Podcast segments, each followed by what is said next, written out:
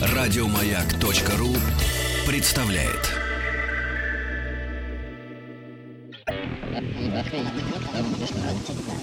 Объект 22.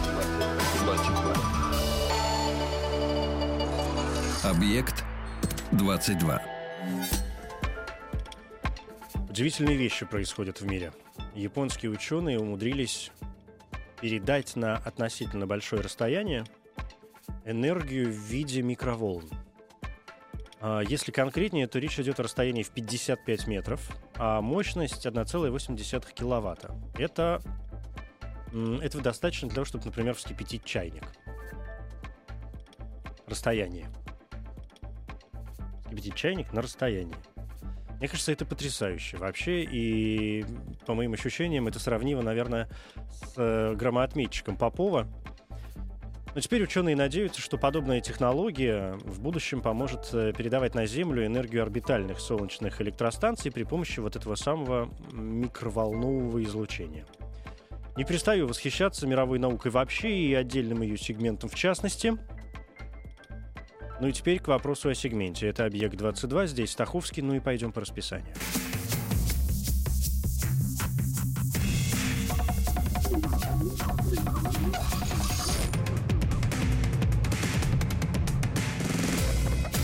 Научные бои. Ну и действительно, научные бои — это совместный проект радиостанции «Маяк» и Политехнического музея. Если пойти дальше, то научные бои — проект э, Политехнического музея и правительства Москвы. Первые бои прошли летом 2013 года, и в них приняли участие с тех пор десятки молодых ученых. Большинство впервые выступали перед широкой аудиторией. Но, собственно, публичное представление своей работы — только одна из задач проекта. Самое главное — научиться говорить о сложном просто и вместо компьютерных, например, презентаций использовать простейший реквизит. У нас радиоверсия, и сегодня шестые бои в эфире. У меня двое прекрасных гостей. Это Ольга Ивашкина, нейробиолог. Здравствуйте. Здравствуйте. И Дарья Шевякина, химик-технолог. Здравствуйте. Здравствуйте. Две очаровательных девушки, и мне, честно говоря, очень нравится такая комбинация, потому что ну, вот сегодня шестые бои, и, как показывает практика, люди, которые голосуют, а сейчас я расскажу, как это можно сделать, тоже теряются между э, какими-то своими внутренними состояниями. С одной стороны, им хочется проголосовать э, и помочь женщина ученая. Это ж так прекрасно, и хочется поддержать. И мальчики у нас в этом случае, как правило, проигрывают, если им приходится соревноваться с э, девушкой. А сегодня выбор будет, мне хочется верить, честным. И тем более, что тема на мой взгляд, очень интересная и очень неожиданная. А уж тем более, учитывая, что взгляды на этот момент будут, ну, что называется, с разных сторон, то это, конечно, добавляет интриги. Тема у нас сегодня память. Тема память, и, как я уже сказал, в несколько расширенном таком состоянии, но а это ли не мечта? Научные бои — это состязание молодых ученых. Напомню о правилах. Каждому дается 10 минут для рассказа о своем исследовании. Из них первые 5 минут — это такое чистое сольное время, сольное выступление, а на следующих 5 минутах уже подключаюсь я со своими вопросами. Если мне что-нибудь становится непонятно, опять же, практика показывает, что мне очень часто становится что-нибудь непонятно. И сегодня обязательно тоже будет, но тем интереснее. В конце выступления каждого из участников, коллега его, оппонент, э, тоже будет иметь возможность задать один вопрос.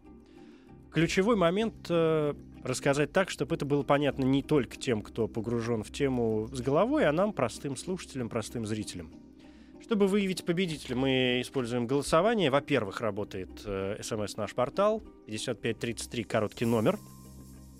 Туда же можно присылать ваши вопросы по темам, одной и второй участницы. Сообщение начинается со слова «Маяк». Это если для вопросов или поделиться мнениями или комментариями.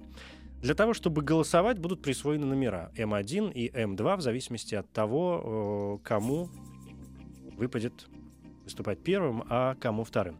Работает и голосование в официальной группе радиостанции «Маяк» ВКонтакте. Заходите, там уже, я всегда об этом говорю, в самом начале там уже проголосовали 10 человек. Еще не начали, голоса уже есть. Не знаю, на что люди. И, ну и самое главное, что я не знаю за кого, потому что я сам голосую честно в конце за одного из участников, и только тогда я сам вижу процент вот проголосовавших. Э, поэтому для меня такая же интрига, собственно, как и для многих наших слушателей. Итак, а, если вы готовы, то давайте, наверное, начинать, да, чтобы не тянуть больше времени. Мне кажется, я обо всем рассказал, и нам осталось только выбрать, кто будет выступать э, первым. Для этого мы абсолютно честно всегда используем генератор случайных чисел, поэтому каждую из вас я попрошу назвать какое-нибудь число от, от единицы до ста. Семь. Пять. Ну, ну как-то прям... 55. Ну, все-таки 5 или 55? 55. 7 и 55. Лучше бы осталось 5, было бы интереснее, потому что выпало число 6. Можно проверить, это чистая правда. Это удивительно, посмотри. Выпала шестерка. Если бы было 7,5, ну, было бы, наверное, забавней. Ну, а так 7, конечно, ближе, и поэтому первым выступать э, придется Ольге Ивашкиной, нейробиологу. Если вы готовы. Да. Да, готовы? Научные бои. Ваш номер для голосования М1, 5533, короткий номер. Пожалуйста.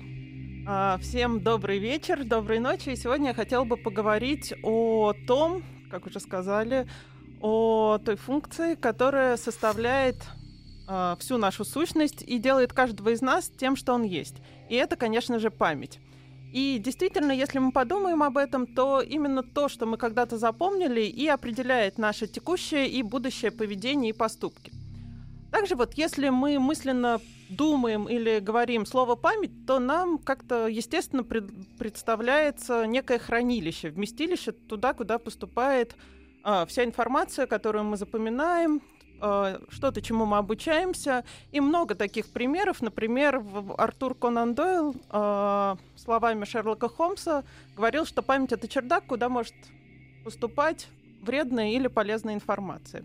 И действительно, долгое время считалось, что память где-то локализована в организме, и сейчас мы однозначно отвечаем на этот вопрос, что в мозге, и даже если вы спросите пятилетнего ребенка, он вам уверенно скажет, что память это мозг. Но до 18 века примерно память находили где-то в душе, а мозг вообще считали местом, где охлаждается кровь. Это такой забавный факт. А потом наука, в частности медицина, стала развиваться, и врачи начали исследовать функции мозга. Это было связано во многом с такими трагическими событиями, как войны, когда солдаты получали какие-то ранения головы, и врачи могли сопоставлять локализацию этого ранения, то есть какая часть мозга была нарушена, с утраченными или нарушенными функциями у человека. И так постепенно мозг во всем его многообразии был размечен на отдельные области или зоны. Они сохраняются до сих пор, и каждая зона а, получила свою функцию. Потом стало ясно, что мозг не одинаковый, что он состоит э, из отдельных структурных элементов, как и весь организм. И, соответственно, в мозге сейчас мы знаем, таким структурным элементом является клетка. И в случае всего организма эта клетка, в мозге такие клетки называются нервными или нейронами.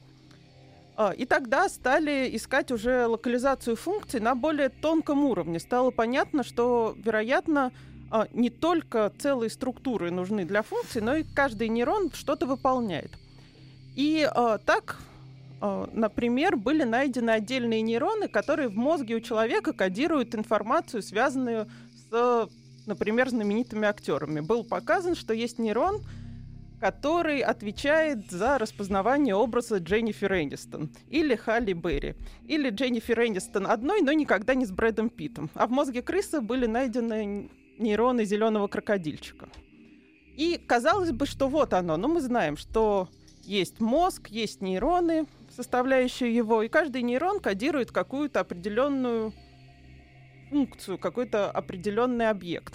Но все равно непонятно, как же мы запоминаем разные сцены, которые могут э, составлять, могут быть очень многообразными, состоять одновременно из обонятельной информации, каких-то запахов, зрительной информации, слуховой информации. Ведь мы запоминаем целые эпизоды, которые происходят с нами в жизни. И э, исследования продолжались. И сейчас я вам скажу такую не очень э, интуитивно понятную вещь, и от идеи, что память это некое хранилище, мы с вами перейдем к идее, что память это сеть, распределенная сеть, которая и кодирует информацию. Соответственно, чего это сеть? Память это сеть нейронов. Дело в том, что нейроны имеют э, две очень важные особенности. Одна из них заключается в том, что у каждого нейрона есть отростки, с помощью которых он соединяется со своими э, другими, с другими нейронами. Отростки могут быть очень длинными, то есть от э, начиная со спины, с нашего спинного мозга, они доходят до головы. Но это достаточно значительное расстояние. И именно по этим нейронам, э, по этим отросткам нейроны обмениваются информацией друг с другом. И таким образом, если мы посмотрим, что же происходит, когда мы запоминаем что-то новое, то оказывается, что в мозге при этом одновременно активируются э, нейроны, которые находятся совершенно в разных местах этого мозга. Они одновременно активируются, обмениваются информацией, и затем вот эти нейроны по всему мозгу э, начинают собираться в сеть. Для этого в контактах между ними происходит резкий всплеск синтеза специальных веществ, которые позволяют этот контакт укрепить. Прошли пять минут, да, я вынужден вас остановить, тем более, что я понял, вы закончили какую-то приблизительно э, мысль, ну и будем двигаться дальше, потому что у нас есть еще пять минут. У меня вообще первая мысль, которая возникла, когда вы стали говорить об этой разветвленной сети нейронов, что это какая-то это какое-то это какое-то кулинарное искусство, знаете, когда а, то, то есть вот эти нейроны работают по, по принципу действительно готовки еды, разные ингредиенты, Э, с помощью мозговой деятельности собираются в единые целые, и вот на те блюда. Да, это отличная аналогия. Действительно, в зависимости от того, что мы запоминаем, вовлекаются в это запоминание нейроны разных-разных областей, потому что вот это структурное деление, оно все равно сохраняется. Но дело в том, что не конкретной структуре хранится конкретная память. А, например, если мы запоминаем что-то страшное, то должны быть задействованы структуры, связанные с неприятными эмоциями. Если это вкус какой-то еды, то, понятно, этот вкус должен распознаться и должна быть задействована структура, которая связана с распознаванием вкуса. Но тогда получается, что э, вы сказали, что это раньше мы представляли, что мозг это такой набор, э, грубо говоря, ячеек, каждая хранит какой-то элемент информации. Сейчас это разветвленная вот да. это опять же сеть, но у меня почему-то сложилось ощущение, что нейрон нейроны сами по себе а, тоже похожи, получается, вот на эти хранилища. То есть они как ячейки, просто, просто это микроячейки. Нет? Ну, не совсем так. То есть трудно сказать про память на одном нейроне. Это мы сейчас затронули сложный, даже философский вопрос в нейронауках, то есть насколько есть память у одноклеточных организмов. А, нейроны а, — это такой структурный элемент. Вот без него ничего не будет. И это то, как бы, связь между чем и обеспечивает эту память. Все нейроны э, объединяются в сети? Да, все нейроны объединены в сети. Не все нейроны объединены в одну сеть, то есть есть mm. разные. Очаги такие, да? Они не очаги, они очень сильно переплетены. Если мы посмотрим на все связи мозга, которые вот выделены без нейронов, там будет очень сложная ветвистая переплетенная структура. Да, в ней можно выделить определенные тракты, которые более нахожены, более наезжены, по которым чаще всего передается информация. Но э, есть отдельные сети, они переплетены друг с другом, и каждый нейрон может включаться в сеть, связанную с несколькими воспоминаниями, например. Но обычно он... То есть один нейрон может отвечать сразу за несколько воспоминаний, в том смысле, что работать с разными да, э, да. сгустками вот этими, да? Да, да. более ага. того, может так получиться, что э, ну, мы всегда что-то забываем может так какая-то да, информация... Что, что происходит в этот момент, что самое главное, конечно. Почему мы забываем, если у нас есть нейроны, которые прекрасно работают? А, дело в том, что вот эта сеть — это динамическая такая структура. Чтобы ее поддерживать, нужен синтез новых веществ.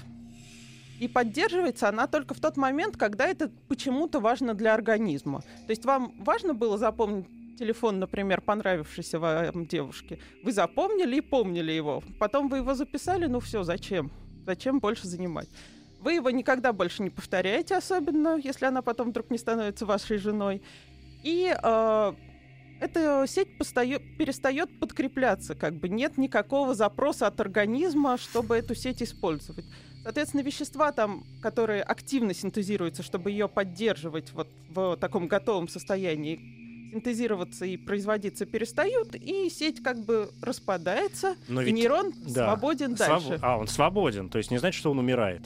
Бывает, что он умирает, но это такой физиологический процесс, то есть все нейроны рано или поздно умирают. Хорошо. Но ведь не и- обязательно, да, но не когда обязательно. Сеть То есть распадается. они перепрограммируются, Они могут, ли? они могут включаться в несколько сетей. Каждый нейрон может быть задействован. Есть нейроны, которые вообще всегда активны и всегда задействованы. Мы пока не знаем хорошо вот именно их функции, но мы наблюдаем, что вот как на него не посмотри, он активен. Видимо, это вообще какая-то такая рэперная Да. точка. Мы живы, мы Нам еще, видим. там наверное, вот предстоит это, вот это выяснить. Вы вспоминали Шерлока Холмса в начале, это действительно, да, э, зачем захламлять свой чердак ненужной информацией, и сказали про телефоны девушек. Э, Но ведь есть информация совершенно бесполезная, которую каждый из нас помнит. Она ни зачем уже не нужна совершенно однозначно. Я до сих пор почему-то помню к вопросу о любимых девушках. Э, Один, ну даже, наверное, не один из таких телефонов, там какой-то по молодости. И 25 лет, я даже не знаю, где прошло с тех пор, я даже не знаю, где этот человек сейчас, но я помню эти цифры. Зачем они мне нужны? От чего это зависит? Почему? Это сложный вопрос, мы не знаем. Но, видимо, так сложилось, что когда это было настолько важно, что теперь сеть все. Вот она То есть это впечаталось как, э, как, ну, как слова, которые мы учим. Мы же все помним слово «мама», Да, грубо говоря, Да. да? Даже если перестаем его произносить, мы все равно будем его всегда помнить, например, да? да. Это, видимо, так вот понятие того же Но уровня. это вот ответа, что наука отвечает на этот вопрос так, у меня Мгм. сейчас Пока нет. нет. Это вот Всё, я понял, предстоит выяснить. Наука пока еще не в курсе. Да, хорошо. Спасибо большое. Э, Закончились 10 минут. Нейробиолог э, Ольга Ивашкина. Это первое наше сегодня э, выступление. Дарья, у вас есть возможность тоже задать вопрос э, коллеге по итогам выступления. Но у меня такой вопрос очень интересный. Есть такие люди, которые имеют, например, а, зрительную память, а другие люди имеют память, э, так сказать, механическую. То есть одному человеку нужно несколько раз переписать какую-то информацию, он тут же ее запомнит, а другому человеку достаточно просто посмотреть на что-то, и он тут же это запоминает. Чем это объяснить? А, Что такого разного у человека есть в мозгах, что у одного вот так, а у другого по-другому? Спасибо за вопрос, он действительно очень интересный, и это, вероятно, связано с, опять же, связями, которые у нас заложены в мозге. Дело в том, что пока ребенок развивается, каждый человек развивается немножко по-своему, то есть у каждого из сидящих в студии нейроны абсолютно свои. То есть, да, у всех сохранены все вот эти структурные области, но, например, у меня может быть чуть побольше, я не знаю, зрительная, а у Дарьи, например, чуть побольше слуховая. И как раз вот этими вот чуть-чуть индивидуальными различиями, что, например, лучи связи из зрительной коры с э, структурами, которые э, там, помогают что-то запоминать. Это обычно касается вот учебной такой информации. То есть все мы запоминаем, То не есть знаю, это зависит от развития определенной области мозга? Или, Зависит от- от- или, это, или, может быть, это опыт, воспитание, то, чему мы привыкаем Но с это детства? То, что мы это- тренируем, Это грубо две говоря? стороны одной медали. То есть развитие, оно как внутриутробное происходит, так и затем по мере нашего взросления и опыта все равно происходит до развития. Это зависит от вот индивидуальных особенностей, как именно сложились связи, да. как именно куда пришли нейроны. Да, понятно. Ольга Ивашкина, нейробиолог, э, закончила свое выступление. Напоминаю, что вы, в принципе, уже можете голосовать, присылая символ, одну букву и одну цифру, М1 на короткий номер 5533 со своего мобильного телефона. Продолжается голосование и а, в официальной группе радиостанции «Маяк». Заходите, голосуйте. Хотя, в общем, я всегда предупреждаю, что желательно выслушать оба выступления, а потом уже отдать э, свой голос тому или иному э, человеку. Дарья Шевякина, химик-технолог, тоже о памяти, но о памяти а, ведь не очень человеческой теперь уже, да, мы будем говорить, но это страшно интригует. Давайте передохнем немножко, буквально минуты три, и дождемся выступления Дарьи.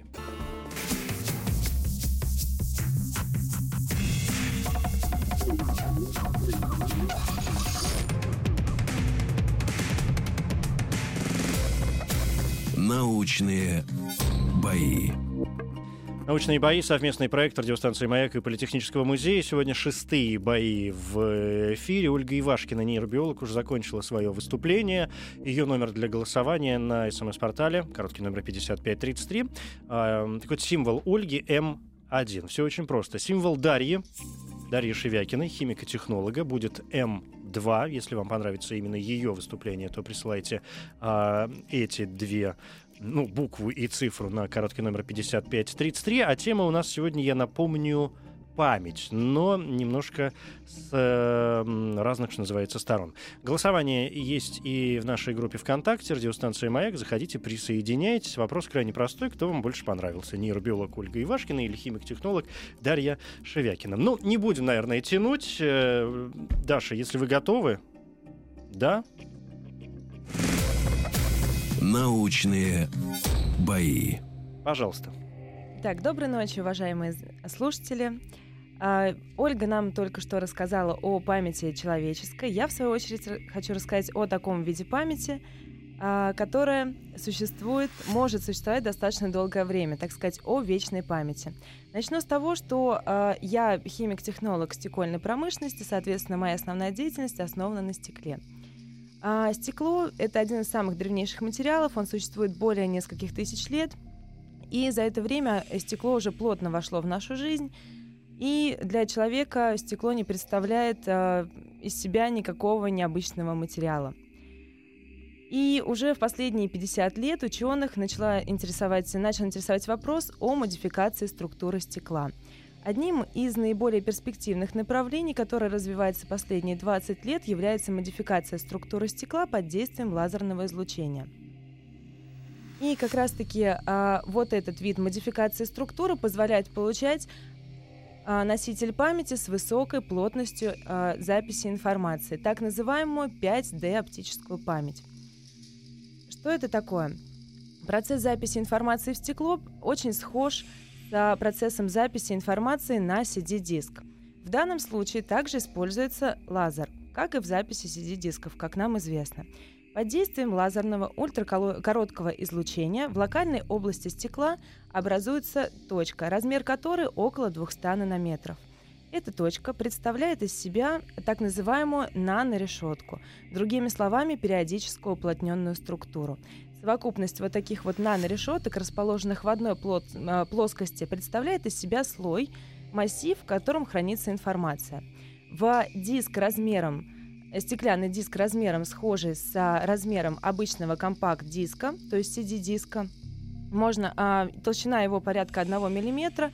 Вот в такой диск можно записать порядка 400-500 слоев вот таких нанорешеток. И э, как было рассчитано теоретически, размер памяти, который может быть записан в такой стеклянный диск размером с CD, может составлять порядка 360 терабайт памяти. Только представьте, какой это гигантский объем, так как мы живем в постоянно развивающемся мире, где э, сейчас э, идут огромные потоки информации, вот этот носитель, он особенно актуален.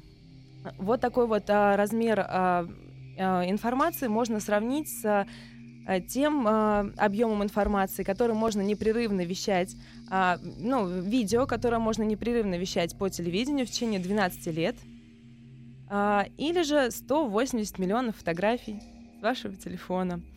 Э, на данный момент в одной такой э, нанорешетке, то есть точке в месте облучения э, лазером, э, возможна запись э, трех бит информации – на данный момент уже предпринята попытка записать на такой вот стеклянный диск текст Библии.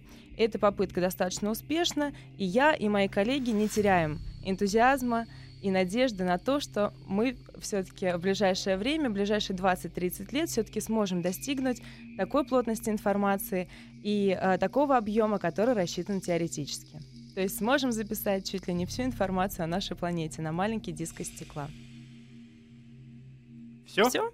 Просто, е- просто есть еще время. Если все, хорошо, да, ладно. Это всегда. Я не ослышался, 360 терабайт, терабайт. на вот этот э, кружочек э, из стекла размером с э, стандартный CD-диск. компактный диск. Все верно. Ага. Это понятно. Почему из всех, еще раз расскажите, пожалуйста, почему из всех материалов было выбрано именно стекло? Ну, вообще стекло, э, как я уже говорила до этого, вообще для ну, вообще для нас, как для обычных людей, стекло — это стаканы, бутылки, Ну, ка- и окна. при этом нечто хрупкое. Да, при этом вот нам кажется, что стекло это очень хрупкий материал. На самом деле, я как человек, который занимающийся стеклом уже достаточный промежуток времени, даже я знаю о том, что есть а, очень а, хорошие методы упрочнения стекол, которые позволяют а, их в общем, получать такие стекла, такой прочности, что даже уравни, уронив этот диск, он вряд ли разобьется. Кроме того, для хранения информации а, предполагается использовать кварцевое стекло. Это особый вид стекла. Все, э, ну, в принципе, э, все обычные стекла являются многокомпонентными, то есть включают в себя от 3 до 7-10 компонентов. Кварцевое стекло э, является особенным. В его состав входит всего лишь один компонент. Это оксид кремния, СО2. А, В соответствии с а, этим а, уникальным составом у этого стекла и уникальные свойства. У него очень хорошая термостойкость, то есть он может выдерживать перепады температур до 1000 градусов. То есть его можно нагреть до 1000 градусов, опустить в воду, оно не растрескается, с ним ничего не произойдет. И информация, которая будет храниться, будет записана в этом стекле, она также э, сохранится и никуда не денется. То есть на него можно вылить жидкий азот, и все будет в порядке. Абсолютно. Его можно бросить в огонь, и все будет в порядке. Соответственно, его можно отправить в космос, а, перепады давлений. Все это кварцевое стекло может выдержать. Идешь куда-нибудь на Меркурий. Да, это я понял. Но у меня сложилось ощущение, ну, сейчас, сейчас поясню. То есть сначала почему-то, когда мы заговорили о материалах, я почему-то представил себе память материалов, что э, есть какие-то элементы, которые сохраняют память о чем-то, скажем, память стекла, память железа, память еще чего-нибудь. То есть, что материал сохраняет э, информацию какую-то о себе самом, что с ним что-то происходило. Правильно ли я понял, что мы сейчас говорили о стекле как о материале, на который э, исключительно мы э, там записываем ту или иную информацию, но которая само по себе памятью естественным образом не обладает? Не обладает. Это э, верное представление. Здесь стекло является, так сказать, пассивным элементом. То есть активным элементом вот, хранения информации как раз-таки являются вот эти вот облученные области в стекле. То есть при воздействии лазера получается облученная область, которая представляет из себя точку. Вот она как раз-таки эта точка и хранит в себе информацию. Мгм. А если почему, ну я понял, почему было выбрано именно стекло, а были ведь наверняка какие-то эксперименты и разработки с другими материалами. Что-нибудь вы знаете об этом? А, знаете, есть а, вообще стекло это аморфная структура, которая представляет из себя такую вот, так сказать, сетку. И стекло часто по свойствам, ну, многие исследователи могут сравнить с полимерами, например. И прежде чем записать информацию в стекле, а, вот проводились исследования, но не теми учеными, которые занимаются стеклом, а просто вот посторонними учеными, которые занимаются полимерами, были предприняты попытки записи информации вот как раз-таки на полимерах. И они были достаточно успешные, но плотность информации там была не настолько велика, как вот а, в стекле, Да. которая рассчитана Мгм. теоретически. Насколько это дорого? Понятно, что мы живем на Земле и в экономических условиях, и всегда же интересно 360 терабайт на сегодняшний день. Это, конечно, прекрасно, но сколько может стоить такой носитель информации? Ну, прежде всего, здесь а, первое, из чего складывается стоимость, это стоимость стекла. Такой вот а, диск стекла, который размером с CD-диск, может стоить порядка, ну, тысячи, двух тысяч, там, трех Чего? рублей. Рублей? естественно, естественно. Ой, всего. Вот, но встает То вопрос есть сам о том, размер, сама болванка. Да, вот то, то, на что записывать материал. Но а, здесь стоит вопрос о том, что лазер, с помощью которого записывается информация, он представляет в себя достаточно дорогостоящее оборудование. То есть там не просто коробочка, маленький лазер, там целая установка, которая включает в себя очень много а, различных устройств, там и ослабителей, и усилителей, и линзы, и все что угодно. Это все стоит внушительных сумм денег. И вот здесь встает вопрос, что нужно еще а, устройство, которое считывало бы вот эту вот записанную информацию. Мгм. Это тоже дополнительные деньги. И, такого соответственно, там устройства уже не пока нету? тысячи, а устройства над этим работают. На- над этим работают специальные люди. Наши люди работают над тем, чтобы записывать информацию, другие люди работают над тем, чтобы ее Чтобы считывать. считывать. Да, и третьи люди за- работают над тем, чтобы ее с большой скоростью записывать. А четвертые люди работают над тем, чтобы, не дай бог, не записать туда какую-нибудь секретную информацию. Это всегда есть такие люди, да. Вы рассказали про э, пять Как-то 5D оптическая 5D память. Я правильно оптическая слышу? Что память. это значит? Да, все верно. А, а 5D это все складывается из того, что 3D это пространственные координаты точки. Вот это непосредственно записанные в стекле X, Y, Z. Остальные два параметра являются, а, определяются оптическими свойствами вот этой вот измененной области. Там есть такие а, страшные физические определения, как фазовый сдвиг света при прохождении через вот эту вот облученную точку и направление медленной оси, полученной нанорешетки. Что это такое, а, объяснять очень долго. Но, в общем-то, это, а, грубо говоря, это измененные оптические свойства вот в этой вот облученной области. А может быть больше D? Больше D быть не может. То есть 5D это максимум. 5D. Ну, на данный момент. А, то есть мы движемся в каком-то направлении. Естественно, может... Если а, именно мы не занимаемся разработкой большего D, Да. э, А, ну, вообще в природе наверняка возможно, существовать может, просто мы о нем возможно. еще не очень знаем. Да, кончились 10 минут. А, видите, как мы удачно с вами подошли к э, финалу вашего выступления. Дарья Шевякина, химик-технолог. Ой, память. Память вечная практически. И мне, конечно, очень интересно, что думает по этому поводу Ольга Ивашкина, нейробиолог, которая выступала первым. У вас, Ольга, есть возможность э, коллеге задать вопрос по На самом деле, самый вот большой вопрос, который меня интересовал, это во многом перекликается с тем, что происходит в мозге, это как же потом оттуда из стекла это вытащить. Вот если ты сможешь чуть глубже углубиться вот в этот считыватель, потому что есть, еще секунду буквально скажу, Да. есть такая вещь, что а, вообще кажется, что в мозге, например, сохраняется все-все-все, а утрачивается способность иногда. Оно там есть, но мы не можем это оттуда вытащить, то есть считать. Вот как здесь с этой проблемой? Ну, здесь прежде всего, естественно, зависит от а, расстояния между слоями вот этих вот нанорешеток записанных. Естественно, что он подбирается это расстояние так, чтобы возможно было считать, то есть чтобы они друг друга не перекрывали и не мешали хранению информации вот в этих вот параллельных слоях. И, соответственно, устройство считывания, оно также до- должно состоять из лазера. То есть а, лазерный луч проходит через вот эти вот нанорешетки. А, И, соответственно, на выходе а, выходящее излучение анализируется, и в зависимости от вот этого вот проанализированного излучения уже, соответственно, извлекается информация. То есть вот эти вот 5D, вот эти вот параметры, эти 5 параметров, по ним происходит анализ и, соответственно, считывание информации. Да, понятно. Спасибо большое. А, ну что, оба выступления в сегодняшних о научных боях закончены. Для одной из вас они закончены действительно, по крайней мере. А, сегодня для другой не очень, потому что по нашим правилам человек, э, который сегодня победит, я попрошу его остаться еще на какое-то время, чтобы мы еще глубже э, окунулись в эту тему и еще подробнее поговорили о теме ваших исследований. Но у нас есть время для голосования. Напомню, что голосовать теперь уже с чистой совестью. После двух выступлений можно, во-первых, в нашей группе ВКонтакте, официальная группа радиостанции «Маяк».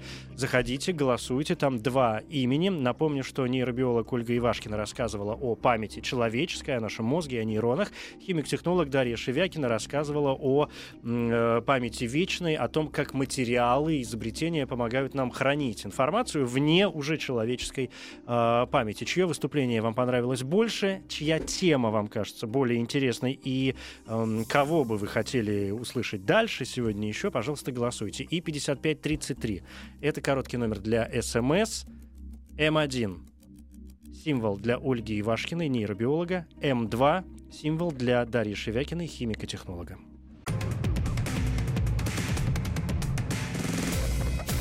Научные бои.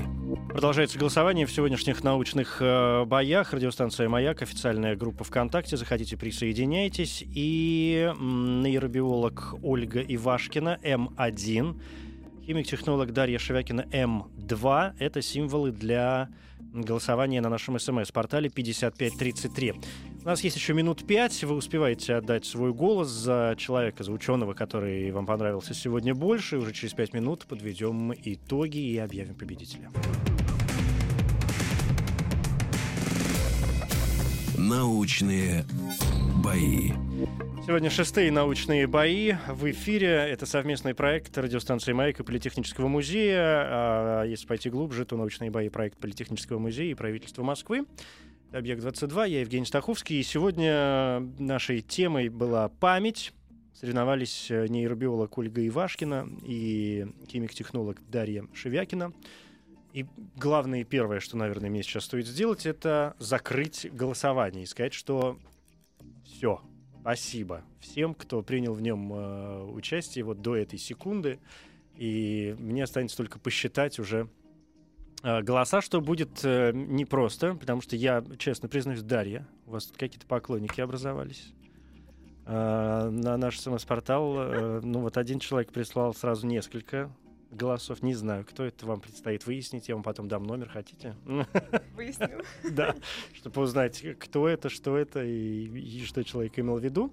Но, тем не менее, э, действительно, по нашим правилам, человек, э, который побеждает в научных боях, остается в этой студии еще на какое-то время, уже, видимо, после выпуска новостей, для того, чтобы мы глубже окунулись в заявленную тему, и прежде чем объявить победителя, я позволю себе вот в эту секунду, надеюсь, что, ну, я закрыл голосование, но, может быть, кто-то в этот момент отправлял смс или нажимал э, кнопочку на своем лэптопе и так далее. Чтобы уже все точно до нас дошло, я обновлю сервисы и э, узнаю сам, что же м, приключилось.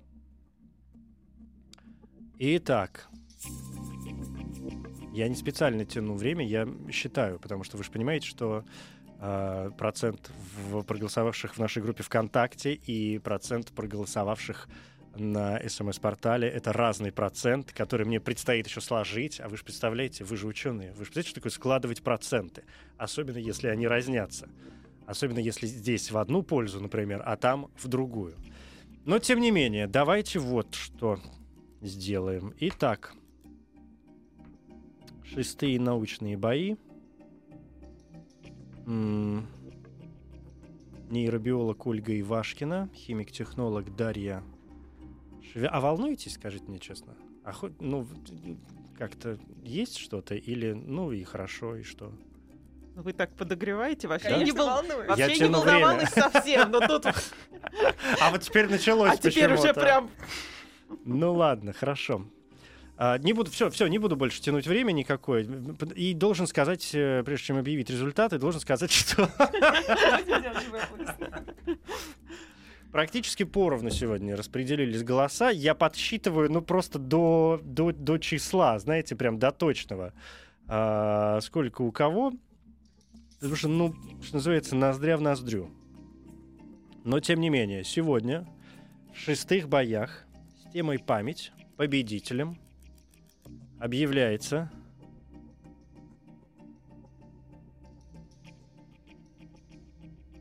Дарья Шевякина, химик-технолог.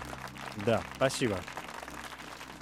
Оля, спасибо большое. Э, Я, и мы сегодня, помимо всего прочего, еще вышли куда-то в сторону, потому что мне все время казалось, что побеждает э, чаще всего более понятная, более, что называется, легкая с человеческой точки зрения тема, а уж наш мозг, что может быть, казалось бы, проще, а с другой стороны, что может быть сложнее. Спасибо большое, я испытал наслаждение, пока слушал ваше выступление. Не сомневаюсь, что это наша не последняя встреча, а не исключено, что и в эфире «Маяка». Спасибо большое. А вас, Дарья, я попрошу остаться. Объект 22. Научные бои. Это научные бои. Сегодня шестые бои в эфире. В целом они, в общем, уже закончились. По крайней мере, самая драматичная их часть. Ну, собственно говоря, сам бой. И э, я Евгений Стаховский, это «Объект-22». И победителем, напомню, сегодня стала Дарья Шевякина, химик-технолог, э, которая говорила не столько о памяти самой, сколько о том, как э, мир вокруг нас помогает нам сохранить нашу совершенно ничтожную, в общем, по сравнению с этим миром э, память. Правда же, Даш? Верно. Ну, я вас поздравляю, во-первых, сегодня с победой. Я уж не знаю, мне кажется, стекло здесь сыграло свою роль, потому что э, я вот замечаю и по своим каким-то знакомым, и по коллегам, и даже по гостям, которые там периодически приходят в эфир, мы сваливаемся в ту или иную тему, что стекло как материал вообще в последнее время вызывает все больше и больше интерес. Ну, то есть у меня создается ощущение, что мы, а точнее вы, да, все время открываете в этом материале что-то, чего не знали раньше. И научаетесь делать с ним что-то, приспосабливать его под что-то, о чем раньше мы и помыслить не могли. И, видимо, вот э, в этом ключевой интерес к э, стеклу, да? Да, безусловно, стекло, но, а, в принципе, очень интересно. Как я уже говорила, во-первых, это очень древний материал, и люди имеют с ним дело очень давно. И, соответственно, отсюда и возникает, а, ну, как сказать, стремление найти какое-то еще более новое и новое применение а, ему. И, соответственно, вот а, 60, ну, около 60 лет назад было изобретено такое интересное, а, такой интересный материал на основе стекла, как ситал. Все мы знаем, э, ну, всем, кто не знает, сейчас узнает, что стекло это, а, в принципе, аморфный материал, то есть не кристаллический. И а, вот как раз-таки ситал это направленно закристаллизованное стекло. Что да, а что дает эта кристаллизация? Она для чего? а, она может, а, прежде всего, она используется для упрочнения, ну, чаще всего для упрочнения стекла. И, а, плюс а, ко всему, а, ситал, он может обладать какими-то более лучшими а, свойствами, чем а, стекло, из которого изготав- на основе которого изготавливается ситал. А где он, где он применяется, этот ситал? Он может применяться во многих областях жизни человека. все начинается с того, что ситал может использоваться в качестве строительных материалов, то есть плитка для пола, а, облицовочная плитка. А, ситал, он, может, он очень износостойкий.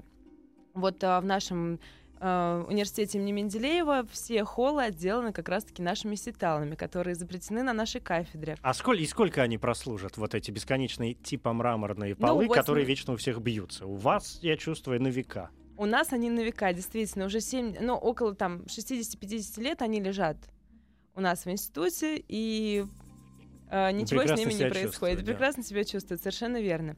Это одно из применений. Еще э, более интересное, э, совершенно противоположно этому применение ситала можно использовать в качестве имплантантов, которые могут заменять кости в организме человека. То есть Ух там ты. подбирается состав, который близок к составу кости. То есть вот Ольга, наверное, лучше меня знает, какой там состав должен быть. Там и фосфор, и кальций, и калий. Ну, в общем, все, что входит в состав кости.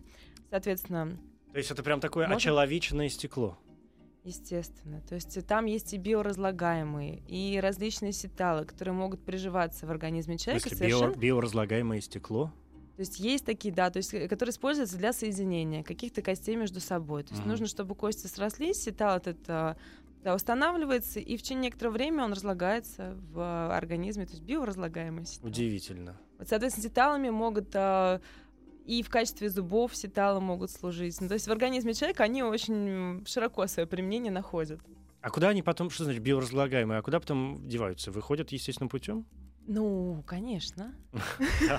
Это вот совершенно не интригует. Какое вообще еще бывает э, стекло? Я, знаете, почему-то сейчас вот подумал, когда вы говорили о м, прочности стекла, я вспомнил, знаете, это бывает э, на некоторых телебашнях, например, когда делают на высоте, на самый вот этот вот пол прозрачный, на который вроде как можно встать, и под тобой 500 метров вот этой сумасшедшей какой-то высоты. Дико страшно. Я не встал ни разу в жизни, у меня какая-то паника начинается моментально. Но это ведь тоже стекло. Совершенно верно. В Останкино а, на смотровой площадке такой пол. Все совершенно верно. А, и сейчас в последнее время а, достаточно часто используют стекло в каких-то архитектурно-строительных целях. Не только в качестве остекления, как Москва-Сити, например, а также из стекла могут изготавливать а, лестницы, а, столы, все что угодно, полы, все, что хочешь. Так что у нас за стеклом будущее, происходит? что ли? Естественно. Все же ругают. Подождите, а вот смотрите, вот это, если мы уже говорим о материалах, вот это очень важный момент, кстати. А, во-первых, эм, действительно простоты использования, а во-вторых, э, экологичности, потому что бесконечно же все ругаются на пластик, который мы используем в нечеловеческих каких-то количествах, и всем известно, что пластик, в общем, довольно вредный для природы, во всяком случае, материал, который не разлагается, который даже если его сжигать, выделяет там какой-то ужас и кошмар. Стекло в этом смысле э, что собой представляет? Э, Стекло в этом смысле совершенно замечательный материал. Прежде всего, начнем с того, как стекло получают. Производство стекла — это одно из самых экологичных производств вообще химических. Почему? Потому что там, ну, за исключением свинцовых стекол, все мы знаем хрусталь, там используется в составе этого стекла свинец. И Да. это не очень Я не полезно. спорю, это производство не, То не есть хрусталь полезно. вреден. Ну, как сказать, относительно. А, а вот производство обычных стекол, допустим, листовых, оно на не такой большой ущерб наносит нашему окружающей среде, как, например, производство любых других химических каких-то веществ. А, и уже будем говорить о готовом продукте. Естественно, готовая продукция, она тоже является достаточно экологичной, прежде всего потому, что она при разложении а, в общем, при выбрасывании бутылок они, разлагаясь, не выделяют никаких там опасных веществ и ничего такого. Кроме того, а, Сейчас очень активно бутылки, ну вот вообще это лет 20 назад была такая мода, собирать стеклянные угу. бутылки, то есть... Но это сказать, не мода, это деньги. Деньги, естественно. То есть э, можно сказать, что производство достаточно безотходное. То есть стекла, которые использованы, допустим, бутылки, их можно отправлять обратно на стекольный завод и добавлять в качестве стеклобоек э, вот готовящемуся стеклу. Что Есть... значительно, да. кстати, снижает энергозатраты и снижает стоимость, соответственно, производящихся бутылок. Какое, на ваш взгляд, самое необычное применение стекла сегодня? Ох, сложный вопрос. Ну, а, со своего, как бы, вот со своей стороны, естественно, могу сказать, что это те а, стекла, которые могут использоваться как а, пассивные материалы для получения в них каких-то активных структур. Что это, вот например? то, о чем мы говорили. Вот оптическая угу. память как раз-таки является этим. То есть я считаю, что а, сейчас достаточно актуальная тема, вот та, которой мы занимаемся, это модифицирование структуры стекла в локальной какой-то области. Нужно сказать, что вот сетал, например, это модифицирование структуры стекла вообще в принципе в объеме. То есть берут монолитный кусочек стекла, его э, помещают в печь, нагревают, вот получили закристаллизованное стекло, полностью промодифицировали структуру. А вот с помощью лазерного излучения мы можем модифицировать структуру локально. То есть получать а, в совершенно аморфном стекле, как я уже говорила, какие-то, например, кристаллические линии с определенными свойствами. А, допустим, вот а, можно получать необаты лития в стекле. Необат лития монокристалл получается в течение очень долгого времени во-первых. Плюс еще этот процесс достаточно дорогостоящий. А стекло, оно относительно дешевое. Не об отлитие, он же какой-то неустойчивый. Нет, не об отлитие, а устойчивый. Или очень устойчивый, наоборот, он устойчивый. очень устойчивый. Он обладает определенными свойствами, которые могут позволить использовать такие устройства в а, во всяких нелинейно-оптических устройствах, а, для производства лазеров, а, в общем, в лазерной технике. Ну вот я и думаю, что все-таки у меня почему-то какая-то ассоциация, я откуда-то знаю это соединение, вот этот необат лития, и у меня с ним какое-то ощущение, знаете, такая ассоциация с э, потерявшимся человеком, который очень сильно задумался и забыл, о чем задумался. Вот. Соответственно, не об атлете, это, ну, как сказать, нельзя сказать, что он такой задумавшийся, не знающий о чем, но можно сказать, что он обладает достаточно а, большим набором свойств, которые а, вот как раз-таки важны для устройства лазерной техники, для создания интегральных схем на основе необата-лития. Соответственно, что делаем мы? Мы берем кусочек стекла, который, э, в котором соблюден стихиометрический, так сказать, состав. Вот это вот как раз-таки необата-лития. Светим на него лазером и получаем за, сот, там, за доли секунды получаем как раз-таки кристаллы в стекле. Это просто которые... вообще? Ну вот с точки зрения сегодняшнего... Ну как сказать... Э, если иметь достаточное оборудование для этого, это, естественно, просто и быстро. То есть я беру образец стекла, устанавливаю раз его в специальную все. установку, раз, и кристалл уже есть. Ну, тема... Хорошо, да, я понял про стекло, но у нас сегодня все-таки вопросы сохранения памяти. И то есть я процесс понимаю, и главная задача, главная проблема сегодня, если я правильно понял, это теперь не столько вопрос сохранения, сколько вопрос считывания вот этой памяти, что, как мне кажется, роднит э, ваши изобретения и ваши работы, и вот это вот стекло как материал с, э, скажем, то, чем занимается Ольга, да, то есть это роднит э, с человеком. Потому что мне кажется, что проблема ведь человеческой памяти ведь тоже не в запоминании как таковом, а в, в последующем считывании той информации, которую мы себе в мозг э, запихнули.